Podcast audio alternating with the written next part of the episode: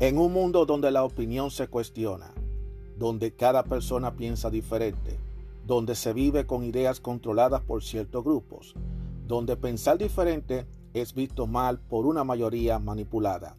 Aún existe unos cuantos de nosotros que tenemos claras nuestras ideas y que a pesar de las adversidades seguimos firmes como verdaderos guerreros y tenemos una visión abierta, una opinión a nuestra manera, una opinión abierta. Mi nombre es Juan Arturo Cárdenas y este es el podcast de Opinión Abierta.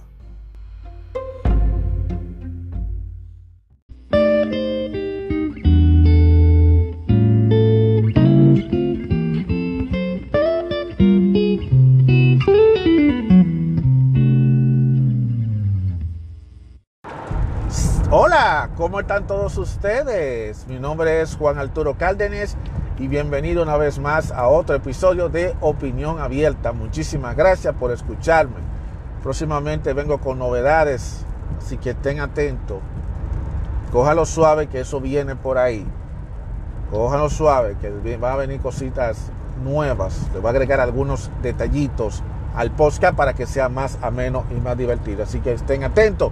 Pero de todas formas, no importa de donde, de cualquier plataforma donde me estén oyendo, muchísimas gracias por escucharme. No me voy a cansar de darle las gracias, porque aunque sea uno, dos personas, tres personas, cuatro personas que me escuchen, para mí, aunque sea una persona que me escuche, es suficiente para darle las gracias desde cualquier lugar donde me estén escuchando a través de las diversas aplicaciones. Así que muchísimas gracias y vamos a darle fuego a la lata a este episodio yo voy a hacer un episodio diciendo, esto lo vi yo el fin de semana pasado. Así vivito. Esto lo vi el fin de semana pasado. Bueno, porque como yo estoy haciendo, estoy grabando esto y no se sabe en qué día esto se va a poner al público. O sea, puede ser cualquier determinado fin de semana, pero yo lo voy a poner para que la gente lo sepa. Esto lo vi el fin de semana pasado. Mire, esto lo vi el fin de semana pasado. Primero que nada, voy a la iglesia. Esto es increíble. Voy a una iglesia, a, una iglesia, a la misa, de, yo creo que fue la misa de un sábado. Eh, fui a la, porque la, iglesia hace misa también los sábados. Eh, la gente que no pueden ir el domingo, pues van los sábados a la misa. Entonces yo fui a la misa del sábado. Y me llamó poderosamente la atención algo que no había visto vi al, padre de la iglesia, el que estaba dando la misa, que él se sentaba en una silla y tenía en su silla un galoncito de agua. Y aparentemente eso fue algo novedoso, porque usualmente en los años que yo he ido a una iglesia, jamás había visto a un, a un padre de la iglesia con un galoncito de agua y que se paraba de vez en cuando a a tomarse el vaso de agua. Bueno, pues tú sabes, él hizo su misa normal, todo fue normal, nada del otro mundo. Sin embargo, al final de la misa, que ella después, pues ustedes saben que la misa, de hecho yo uno de estos días voy a hacer cuál es la rutina de una misa.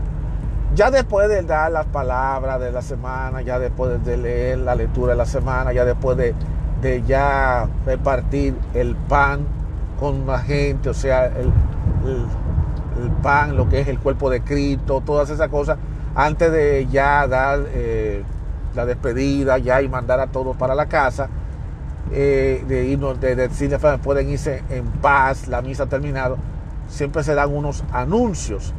Resulta que en medio de esos anuncios, el padre sacó un momento para él pedirle excusa y a la misma vez explicarle a los feligreses de la situación. Él estaba diciendo que él está teniendo un problema y es que la garganta se le seca la garganta y para él a veces, eh, para no estornudar, porque a veces cuando tú estás hablando y la garganta se te seca, suele estornudar. Y tomando en cuenta de que todavía eh, la situación del COVID todavía no ha mermado, pues una forma de manera respetuosa, él no quiere toser porque se, él dice que eso se ve muy feo. Sin embargo, a pesar de que de eso, también se ve muy feo el tener el galoncito de agua. Aparentemente ya no, aparentemente ya en otra misa ella andaba con el, con el galoncito de agua eh, y eso ha recibido la crítica por parte de los feligreses, especialmente. Yo estoy seguro que eso tiene que ser del grupito de, de la gente de la tercera edad, los, la gente mayores que llevan años, que van a la iglesia, y este tipo de gente que son súper correctas, que se creen que, que la cosa tiene que ser al pan, pan, el vino, vino, y que no puede, y todo tiene que ser perfecto, que nada puede, no puede existir ningún tipo de imperfección ni nada por el estilo. Y aparentemente como que si empezaron a murmurar, empezaron a hacer comentarios, mira ese padre con un galoncito de agua, eso se ve mal, un padre de la iglesia dando la misa con un galoncito de agua, eh, tomando galoncito de agua, ¿qué le pasa al padre? ¿Qué le sucede? Entonces el padre tuvo que él primero pedirle disculpas a todos por lo que ha pasado y explicándole y diciéndole a la que precisamente a ese grupo de personas que quizás lo critican, de que tienen que entender lo que no es fácil el estar haciendo una oratoria, porque recuérdense, él tiene que hacer hasta tres, cuatro, hasta cinco misas y a veces tiene también actividades y a veces él necesita, eh, lamentablemente él dice que está teniendo alergia y le está dando como eh, resequedad en la garganta y él para no toser mejor prefiere tomar el agua porque el agua ayuda a que se la garganta no se reseque tan rápido. De hecho, a veces cuando yo estoy hablando, a veces yo tengo que parar la grabación para tomarme el agua para que no se me reseque, para evitar yo caer en lo que es el eh, la garganta seca, porque cuando se te seca la garganta, tiende, uno tiende a toser. Esa es una condición médica, eso es algo que le pasa a uno cuando hay alergia y cuando uno tiene problemas a veces eh, de, la garganta, de la garganta. Pero él dio su excusa. Dio su excusa y, y aparentemente él lo dio directamente quizás para ese público que estaba criticándolo y él dice que se disculpa, que él buscará la manera de ver cómo él trata de no pararse tanto a tomar el galoncito de agua, pero que lamentablemente que lo entiendan es que simplemente a él se le reseca la garganta. En los años que yo he ido a una iglesia, nunca había visto a un padre decir eso. Pero como estamos viviendo en el siglo XXI y ya hoy en día, todos los días, hay algo nuevo y ya hay muchas cosas nuevas y muchas cosas raras en este mundo, pues entonces esas son cosas que no esas son cosas que lamentablemente no deben sorprenderle absolutamente a nadie. Yo pienso directamente que, bueno, es verdad, a veces la gente quiere santificar a los padres de la iglesia diciendo directamente, bueno, el padre de la iglesia es el ser perfecto. No, el padre de la iglesia, al igual que que, nosotros somos seres humanos. Es simplemente es su oficio, que es el párroco, el padre de la iglesia, es el obispo. Son personas comunes y corrientes. Detrás de esa túnica, detrás de, de esa túnica que ellos se ponen, ellos son seres humanos que respiran, que comen, que beben.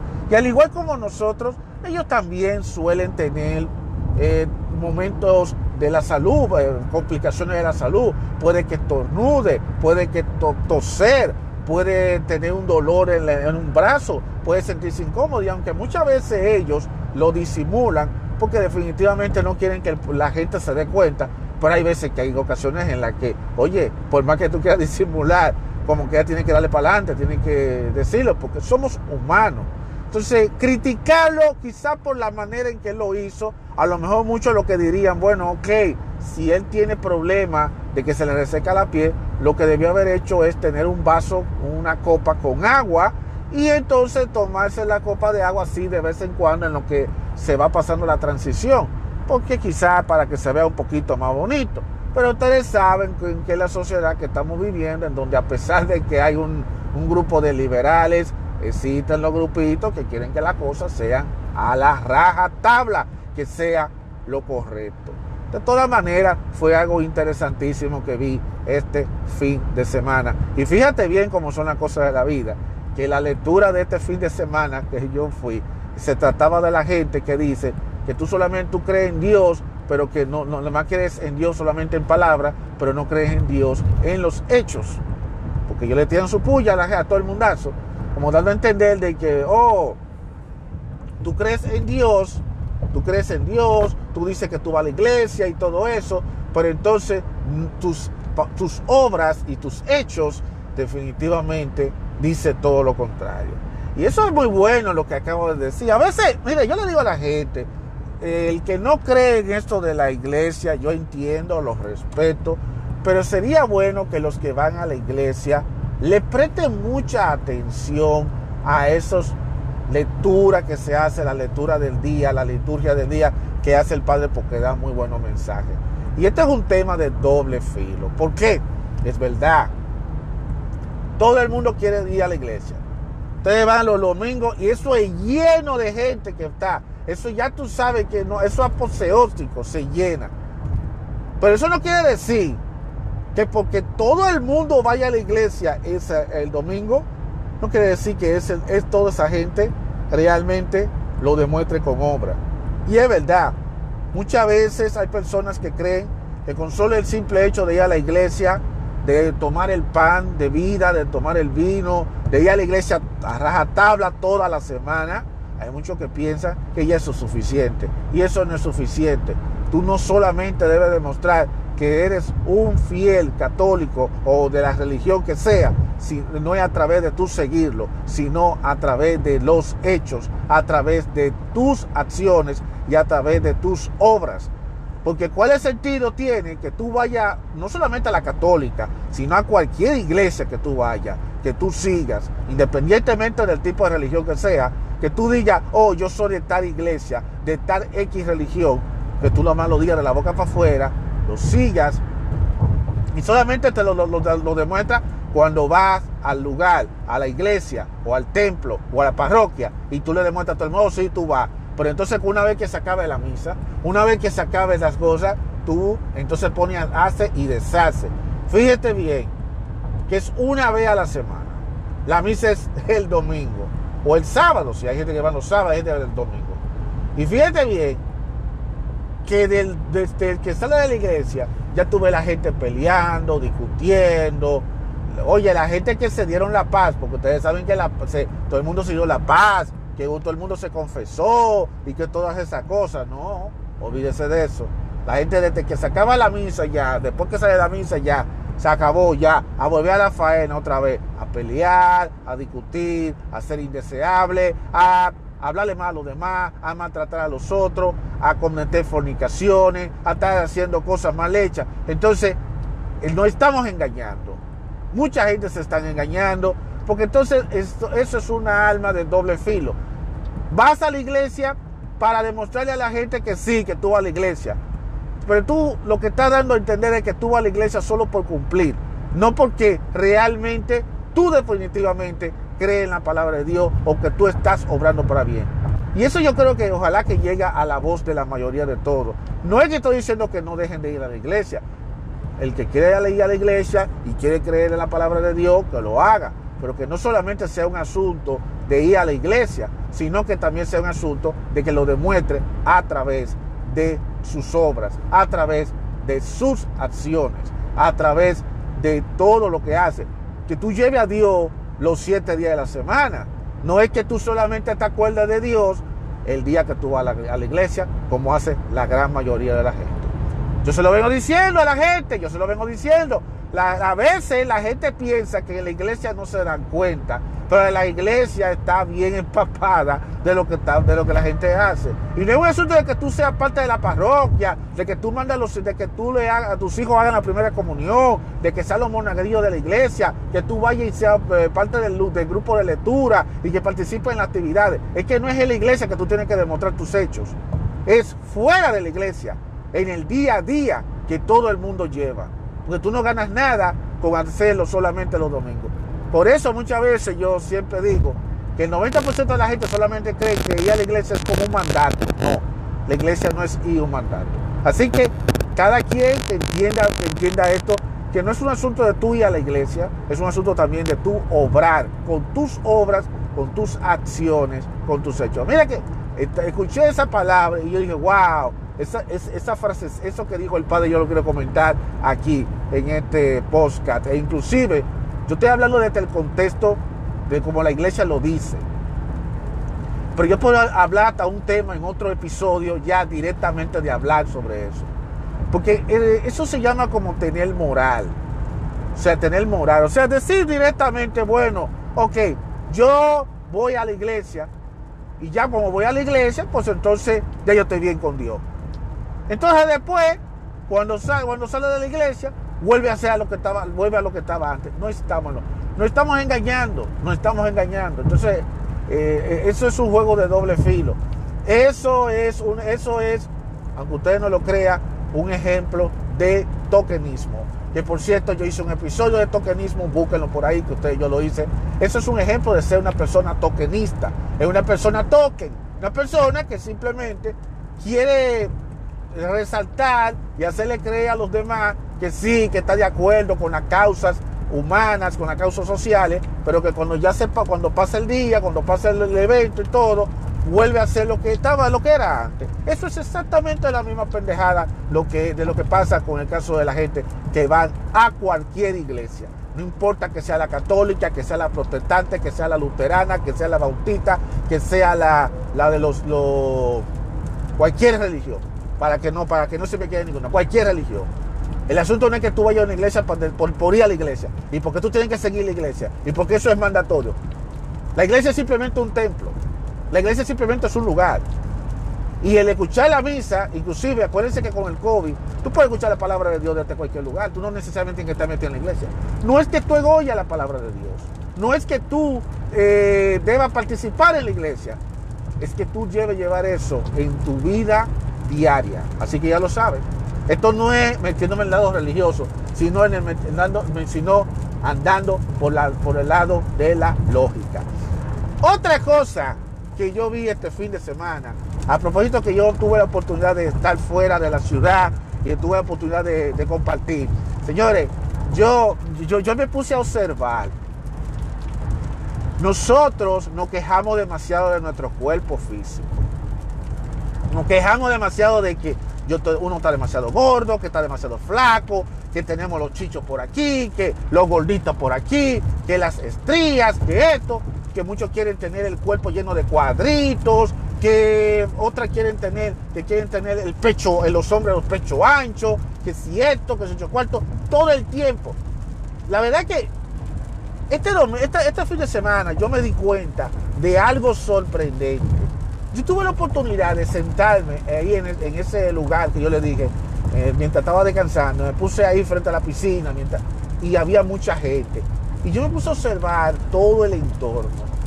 Eh, y me di cuenta que nosotros nos matamos, nos preocupamos demasiado por nuestra apariencia física, para nada. Y no nos damos cuenta de que el problema no es que seamos feos, bonitos, gordos o flacos, altos o bajos, musculosos o simplemente relleno de, de grasa o como tú lo quieras ver, si no es un asunto de que todos nosotros, los seres humanos, somos diferentes. Somos diferentes. Y eso nos hace a nosotros ser únicos. Y eso es algo que la gente tiene definitivamente que aprender. Valoremos nuestro cuerpo. Porque yo lo que veo es que la gente a veces se pasa comparando su cuerpo con el del otro y acomplejándose por el cuerpo de otro. Y mire, yo me di cuenta ahí que hay mucha gente que, mire, yo vi de todo tipo de cuerpo, ahí vi yo todo tipo de cuerpo.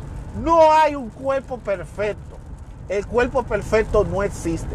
El cuerpo perfecto es lo que los medios, los medios y toda esta cosa, los influencers le quieren meter a la gente, que tú tienes que tener un cuerpo perfecto. No es verdad. El cuerpo perfecto no existe, porque por más que tú le busques, los cuerpos siempre van a tener sus defectos. Mira, rubias, blancas, morenas, hombres tipo con musculatura. Yo vi un tipo, el único tipo que yo vi, con uno, no, no, no cuadritos, cuadros, con unos super cuadros ahí en, el estómago. Y el hombre con unos cuadros, ya tú sabes. Y déjame decirte, vi tipos gordos, mujeres gordas, en traje de baño, y algunas ya tú sabes, hasta con dos piezas. Un reguero de gente con tatuajes Señores, el tatuaje, yo no, yo no quiero hablar del tema del tatuaje porque yo respeto a las personas que se ponen los tatuajes. Pero yo honestamente voy a tener que hablar del temita del tatuaje porque la verdad que me llama poderosamente la atención que es una moda que hay con los tatuajes. Lo que son los tatuajes. Los tatuajes por un lado.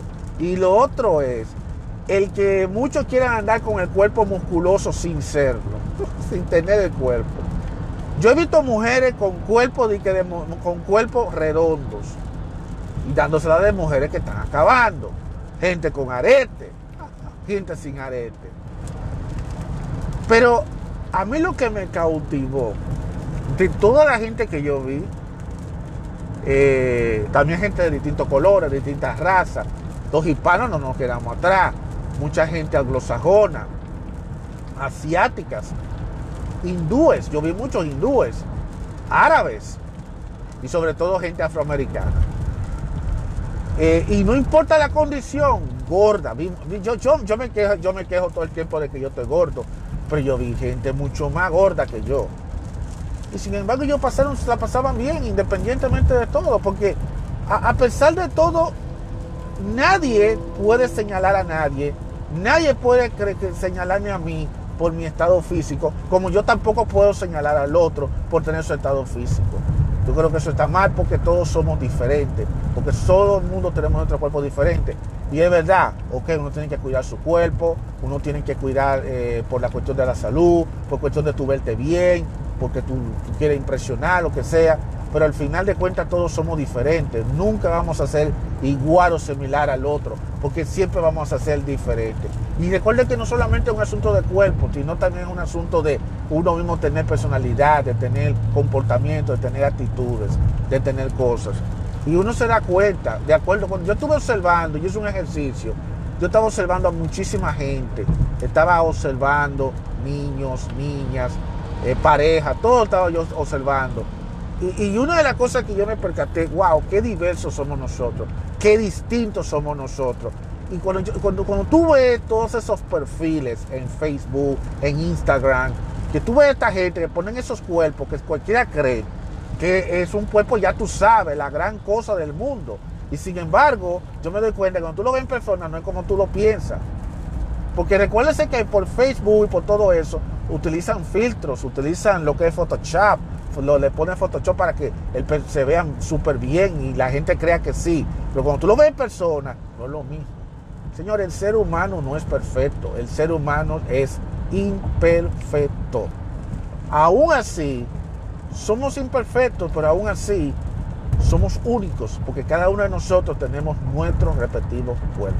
Entonces le digo a todos ustedes, no hay que acomplejarse por tu cuerpo, no hay que acomplejarse porque tú eres el gordito y el que tú veas a otro que tiene el cuerpo de cuadrito, porque todos somos seres humanos, todos entramos en el mismo lugar y todo el mundo cabemos en el mismo sitio, no hay ningún tipo de problema. Porque es así. Y yo ahí fue que yo me di cuenta, ¿por qué envidiamos el cuerpo de otro? Si nosotros tenemos nuestro cuerpo. ¿Por qué quieren, por qué yo necesito enfocarme tanto en tener el cuerpo que no es mío, un cuerpo de otra persona? Las redes sociales te presentan una cosa, pero cuando tú lo ves en persona es otra cosa. Y son personas que son seres humanos, son gente normal, son gente común y corriente, son gente que con, toda su vida, con toda su cosa.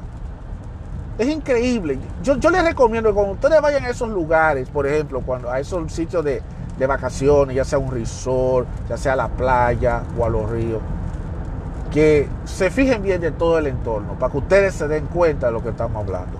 Ustedes van a ver la diversidad de personas que hay.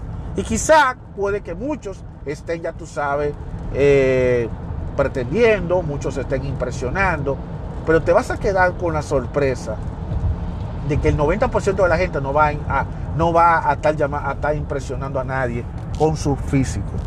Nadie va a impresionar a nadie por su cuerpo físico. Porque al final de cuentas, si tú quieres trabajar tu cuerpo, tú lo puedes trabajar. Tú eres, es tu cuerpo. Y a ti te tienen que ver como tal. No importa lo que sea. A veces la gente piensa que el tener un cuerpo atractivo, un cuerpo musculoso, un cuerpo, en el caso de la mujer, un cuerpo ya tú sabes de modelo, eso le va a dar ventaja. Y a veces no suele ser así. A veces suele ser todo lo contrario. Y entonces muchas veces lo que le enviamos es la señal equivocada, porque en el caso de las mujeres, hay muchas mujeres que a veces se ponen, eh, se trabajan su cuerpo y a veces lo que le da la sensación es de darle al público una imagen más o menos sexual de cómo es ella. Y entonces le envía un mensaje relativamente diferente al público a lo que realmente es. Y cuando tú hablas con esa persona, te quedas sorprendido de darte cuenta, pero esta persona no es lo que está proyectando. O sea, esta persona no es como la gente piensa. Esta persona no es como la, gente dice que, ah, mire, esta persona es muy presumida. Son personas comunes y corrientes, gente humilde, gente que habla. ¿Por qué? Porque una cosa es lo que la apariencia física y otra cosa es lo que tú eres como persona. Hay gente que a veces se siente intimidada cuando están al lado de personas, de personas que ellos creen que se ven atractivas. Y aunque ustedes no lo crean, yo he visto gente que se sienten hasta inconforme del cuerpo que ellos tienen. Y ustedes dicen, pero ven acá, y es que este tipo está loco. ¿Cómo él está inconforme con un tipazo, con un cuerpazo lleno de cuadritos? ¿Cómo él se va a sentir incómodo? Para que ustedes vean. Y es así, es así, señor. El, cada ser humano es loco, cada cabeza es un mundo. Pero fue una interesante experiencia que yo vi, fue algo totalmente gratificante. Y aquí voy yo con la otra cosa que yo vi durante este fin de semana. Algo muy interesante que yo vi este fin de semana. Y es, eh, señores, Nueva York sigue siendo objeto de noticia. Yo lo había dicho hace días lo dije. Le dije que eso iba a pasar y ya está pasando. Se recuerda que yo le había dicho a ustedes de que Nueva York están imponiendo a la gente de que la gente tiene que llevar la tarjeta de vacunación para poder entrar a los lugares públicos.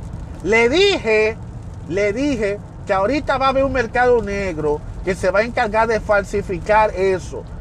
Dicho y hecho ya está pasando, ya se han descubierto que varias personas se están dando la tarea precisamente de falsificar la tarjetita, la COVID tarjeta, la COVID tarjeta y lo están falsificando y lo están vendiendo al mejor postor con el objetivo de que la gente quiere entrar. Eso yo se lo había advertido, eso ya yo lo dije, lo dije. Cuando yo vi eso, yo lo dije, eso sabía yo que iba a pasar.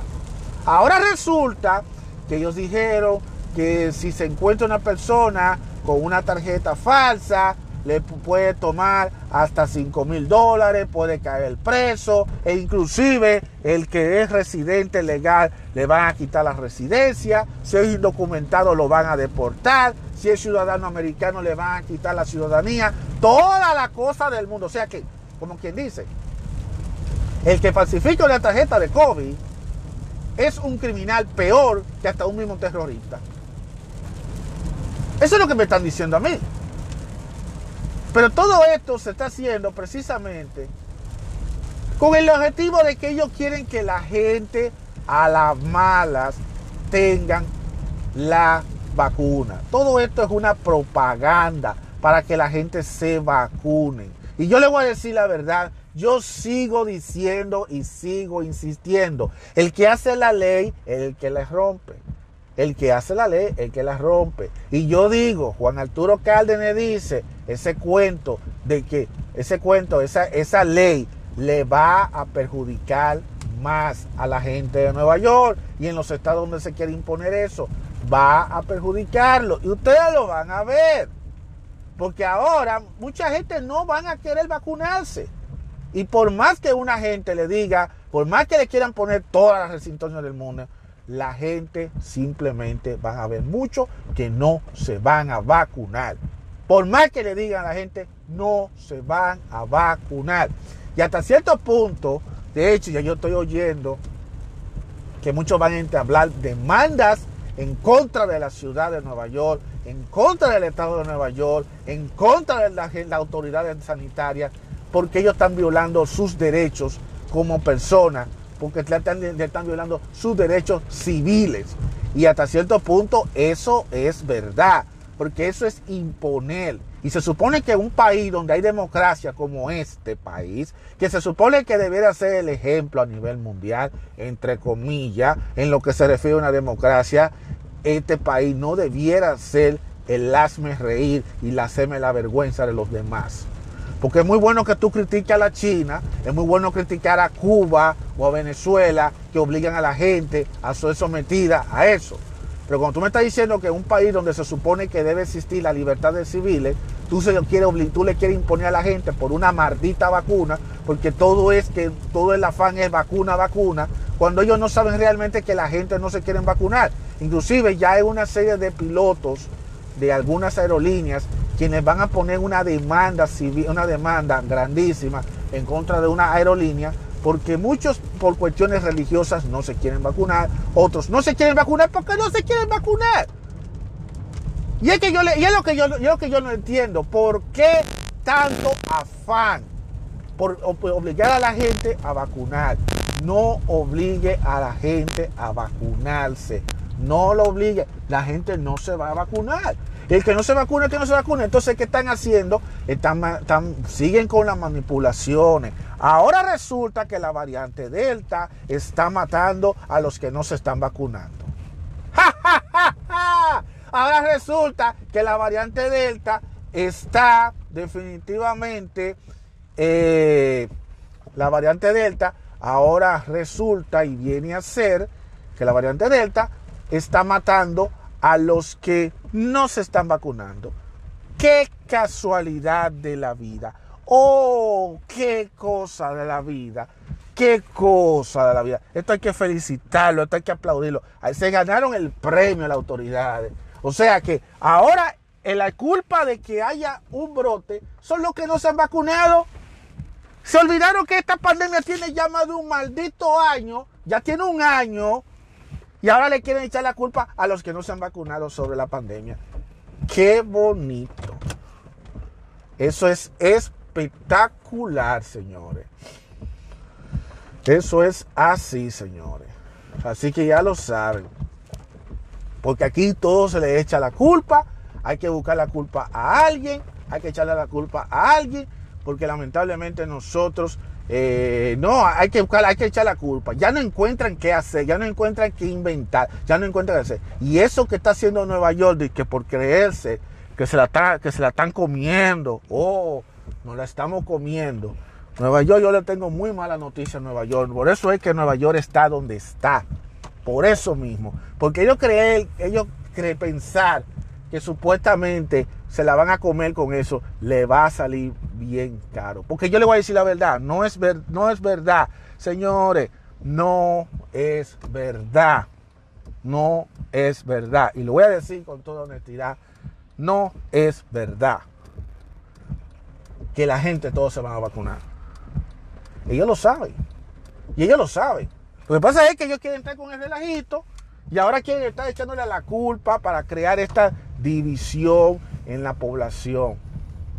Ahora quieren ellos que la población lamentablemente eh, se sienta oh, intimidada, que se echó cuarto, que bla, bla, bla, que esto, que se echó cuarto. No, ahora la variante Delta, los culpables son, eh, todo es por culpa de la gente que no se han vacunado. Por eso la gente tiene que vacunarse, por eso la gente tiene que vacunarse. Ahora los vacunados son los verdaderos responsables de que el brote siga. Una enfermedad que ya tiene más de un año, ya tiene un año y pico ya que pasó. Todavía ellos no le han buscado soluciones al tema. Y ahora resulta que ya le están echando la, la culpa a los que no se han vacunado. Esto es toda una propaganda, señores. Todo esto es una propaganda. Una muy mala propaganda. Todo esto es una mala propaganda. ¿Cómo ven que todo esto va a pasar? Bueno, era todo lo que quería decir. Fueron tantas cositas que vi este fin de semana y quería compartirlo con ustedes. Cosas en la iglesia, cosas en las vacaciones, cosas de la salud. Eh, y para remachar, ya di que supuestamente ya se retiraron los guardias, eh, los últimos guardias de Afganistán, porque supuestamente di que ellos declararon el fin de la guerra. Yo no entiendo. Los talibanes volvieron y es el fin de la guerra. Yo no sé sinceramente. Eh, la cosa que, otra cosa, otro detallito, y estuve viendo televisión, otra más también. Señores, no hay una cosa que a mí me hierve la sangre, que se utilice a la comunidad hispana como víctima. Y ese es el problema que tienen las cadenas hispanas, Univisión y Telemundo y cualquier comunidad. Y es que ellos victimizan demasiado a los hispanos. Eh, ustedes saben que entre los 20 fallecidos soldados, que esos 13, 16 soldados que fallecieron, hubieron algunos que eran de origen hispano. Pues resulta que por eso es que le están dando toda la importancia. Por eso es que Telemundo y Univisión, cada quien le está dando esa cobertura. Pero, pero es precisamente porque hubieron soldados y precisamente de México. No tengo nada con los mexicanos y precisamente por México. Yo hago esta pregunta y se lo voy a dejar en el tintero a todos ustedes. Y si los que... Y si la gente que hubiera muerto habían sido todos anglosajones, afroamericanos y de otros países, le hubieran dedicado ellos todos esos reportajes como se lo dedicaron a estas personas, de estos a estos padres de esos soldados caídos. Se lo dejo yo de tarea a ustedes. Después no digan que yo hablo por hablar. Y ese es el problema de los estereotipos en la comunidad hispana. Ese es el problema de los estereotipos con los medios hispanos. Ah, el muchachito era mexicano, porque era mexicano. Ah, fulanita era, era hispana. No, vamos a darle importancia a él. Y ni, ni siquiera a los otros, más al mexicano, porque ese duele. No porque tú eres primero mexicano y después americano. Él está defendiendo este país, no a México. Y con el que, ¿qué ha hecho México con respecto a eso? Nada. Nada. ¿Qué va, qué va a hacer el gobierno de México? ¿Ustedes creen que López Obrador le, va a hacer un homenaje, le va a poner una calle a ese pobre soldado? No, no lo va a hacer. El problema es que, porque México tiene 800 mil problemas. Y ese es el problema de, de, coger a los hispanos como víctimas. Ay, la, la pobre víctima, los pobres hispanos, los pobrecitos. Ay, pobrecitos. Eh, yo lamento mucho que este tipo de muerte haya pasado. Y me dolió mucho haberme enterado que eh, uno de, los que falleció murió porque él se enlistó al, ejército porque su mamá le, lo había, le había dicho, métete, métete a eso para que sea un hombre fuerte y lo que sea. Y ahora esa mamá está llorando. Ahora esa mamá está llorando la muerte. Y mira que mira como ella dijo, como ella le dijo, que cuando ella le dijo, oye, ¿por qué tú no te enrolas en, eh, tú no puedes pagar la universidad, eh, ¿por qué tú no te enrolas al ejército? Y el hijo le había dicho, tú me quieres ver muerto. Y entonces, mira cómo son las cosas de la vida. Eso fue hace unos años atrás y hoy es una realidad. Ella ya lo está viendo muerto. La mamá que lo, que lo convenció para que se meta al ejército. Ese temita de enlitarse al ejército es un temita que yo, yo lo quiero hablar de forma muy seria. No quiero hablarlo, hoy porque ya yo estoy un poquito pasado de tiempo, pero voy a hablar de forma más seria sobre la trampa en la que caen muchos jóvenes, precisamente hispanos, de eso de enlitarse al ejército, de que por el objetivo de estudiar y que por las oportunidades, entre comillas, que ofrece. Hay muchas cosas que no se han dicho, hay muchas cosas que no se dicen y que sería bueno que decirla. Y yo tengo mi punto de vista y un testimonio de lo que yo viví cuando yo fui a tratar de enlitarme y fue cuando me di cuenta que eso no era para mí. Pero eso será para otro episodio. Pero le estoy dando el avance para que en un futuro episodio yo lo vuelva a retomar. De todas maneras, fueron las cosas que yo vi durante este fin de semana. Espero que si llegaron hasta el final de este episodio, yo no quiero con esto, lamento mucho la muerte de estos soldados, no es que tenga nada contra México, es que no me gusta la forma como las cadenas hispanas eh, ponen a, estos, estas personas, porque estamos hablando de la vida de una persona, estamos hablando de la vida de un muchacho joven que no llegó a, formar una familia, que no llegó lejos y que falleció, y entonces lo poner a la mamá, al papá, a todo el mundo, y este arte de usar la tragedia para llamar rating. Es lo que a mí me, molesta de Univisión y de Telemundo precisamente. No me gusta. Usan la tragedia para buscar rating y eso no está muy bien, porque es la vida de un ser humano. Paz a los retos de esos, de esos guerreros, de esos soldados que daban dando su vida, defendiendo, buscando, dando la libertad a una nación que no se sabe a partir de ahora a dónde van, qué va a pasar, porque di que terminaron la guerra, pero habrá que ver qué va a suceder a partir de ahora. Vamos a esperar. Porque el 20 años son 20 años, pero el que no aprende su historia tiende a repetirla de nuevo. Y por cierto, en unos días se va a conmemorar 20 años que Estados Unidos y el mundo cambió para siempre por el derribo de dos torres en la ciudad de Nueva York. Ojalá que esto le lleve de conciencia a la gente y que entienda de que el que no conoce su historia podemos volverla a repetir. Veremos lo que pasa. Muchísimas gracias, señores, por escuchar todos estos comentarios. Quise hacer varios comentarios para en un, este, programa extendido. Eh, y nada, cuídense mucho, estén alerta a lo que pase, no se dejen dominar de todo lo que aparezca en los medios tradicionales, investiguen y sobre todo mantengan los ojos bien abiertos. No caigan ante todas las cosas que aparecen ahí, investiguen. Que tenemos la información a nuestras manos, investiguen. Cuídense mucho. Será hasta la próxima. Nos vemos.